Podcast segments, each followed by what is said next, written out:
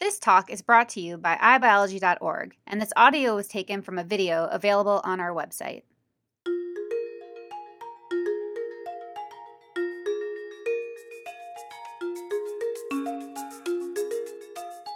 Hello, I'm Dr. Rachel Kerr, and I'm a program director at the University of California, San Francisco. This video covers the final step of getting your postdoc position, which is negotiating your transition. This covers everything that happens between when you get your postdoc offer and when you leave your PhD lab. Students often find this time both stressful and surprising. It's stressful because they find themselves running into conversations and situations that feel fraught. It's surprising because they expected that their PI, who has probably had people leave the lab before, might have a protocol for this situation, but they find that it's actually not well defined. Students have told us that what's helpful for them is to frame this landscape as that they are entering a negotiation about their departure. And there's three things that they need to negotiate. Those three things are your separation date, your productivity, and your ownership. So, separation date is the date you leave. When you think about this date, consider how much longer you actually want to be working in the lab, as well as specifically which quarter or semester you want to finish, and when you want to start working in the postdoc lab. For some students, separation date is actually a few months after graduation because they stay on in the lab as a postdoc for just a few months. There are scientific reasons and personal reasons for doing this, um, including finishing up a project or delaying your timeline to align with a partner. One disadvantage of doing this, though, is that postdoc funding opportunities often have a clock that starts from when you graduate and get your PhD. So if you're going to be spending time when you're technically a postdoc on this clock working on a project that's not going to fund your actual postdoc, it might not be a good use of that time. So keep that in mind if you're going to be applying for opportunities like that. Staying to finish a project can also be a little bit of a slippery slope. With any good project, it often generates more questions than it answers, and so it can be hard to know when a project is actually finished. Projects can run on and on, and so starting with a separation date as opposed to a productivity goal can be a better way to negotiate an actual end. Another reason to start with a date is because the whole publication process is also unpredictable. Oftentimes, a PhD ends with the publication of a paper, but it's sort of impossible to say how long that might take. Um, and so it's common that people actually move on to their next position while they're still in the midst of publishing research from their previous position. So once you have a date set, then it's time to discuss the productivity in that remaining time. So this includes questions like what will you do? What state will the various projects that you've worked on be left in? do you need to train any lab members in a technique or on a project that you were working on so that that work can continue? How long do you want to have to actually write your thesis and prepare your thesis presentation? Also importantly, what will you not be doing? Is there anything that you're doing now that you're going to stop doing for the remaining time in, to finish your PhD? The key here is to keep in mind what is actually feasible.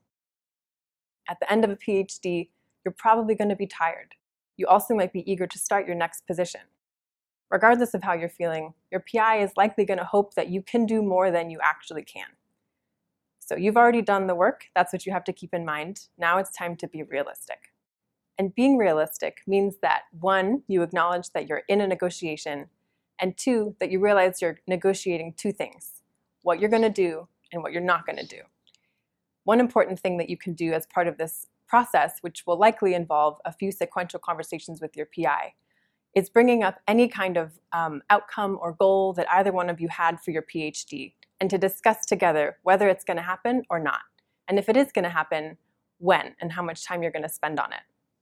For example, if you have three months left, maybe you have a conversation with your PI and they've decided it'd be helpful for you to finish your project, write it up, and send it to a journal, and train someone so that they can continue on with whatever comes next in that project.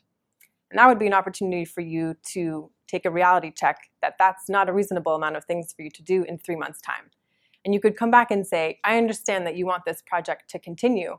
Um, I'm able to train this other person in the lab so that they can continue this and write a draft of my paper or um, put together the figures for my paper. And that's also a time when you can decide for you is it more important that you publish the paper or more important that the project continues, which is also part of your career goals. After you talk about that together, you can send your PI an email in which you summarize what it was that you discussed so that you both have a record of what it was you decided. The third item that you negotiate is then the ownership of what you've done. And this comes in two parts. There's what you walk away with, and there's what you get credit for. So, what you walk away with are things that you're going to take with you to your postdoc.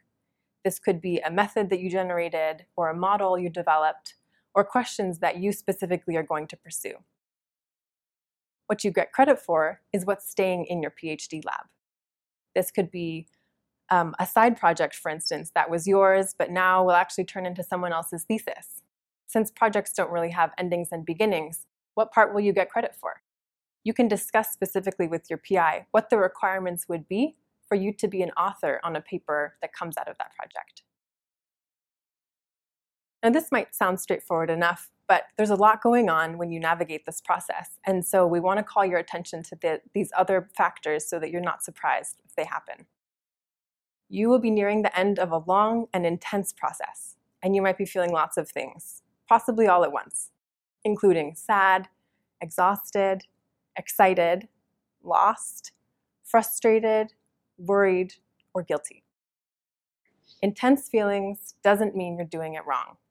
As you have throughout the entire challenging process of your PhD, you can turn to your community of support to have space for these feelings.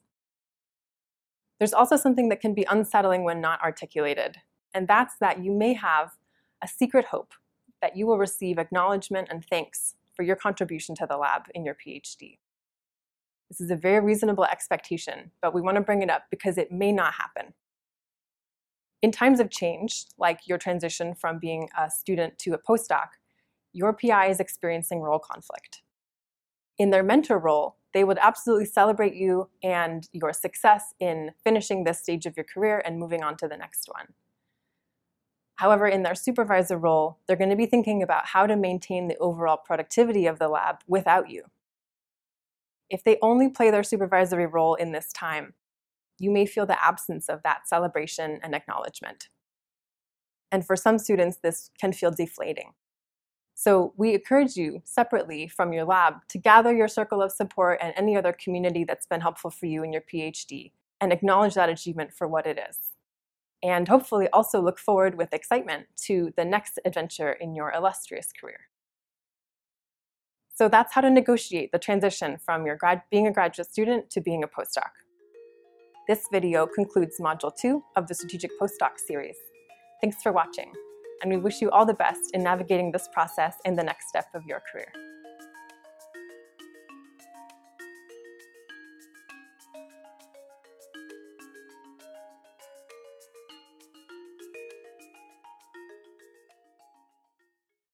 Visit us at ibiology.org for more free talks from the world's top scientists. Funding is provided by the National Science Foundation and the National Institute of General Medical Sciences.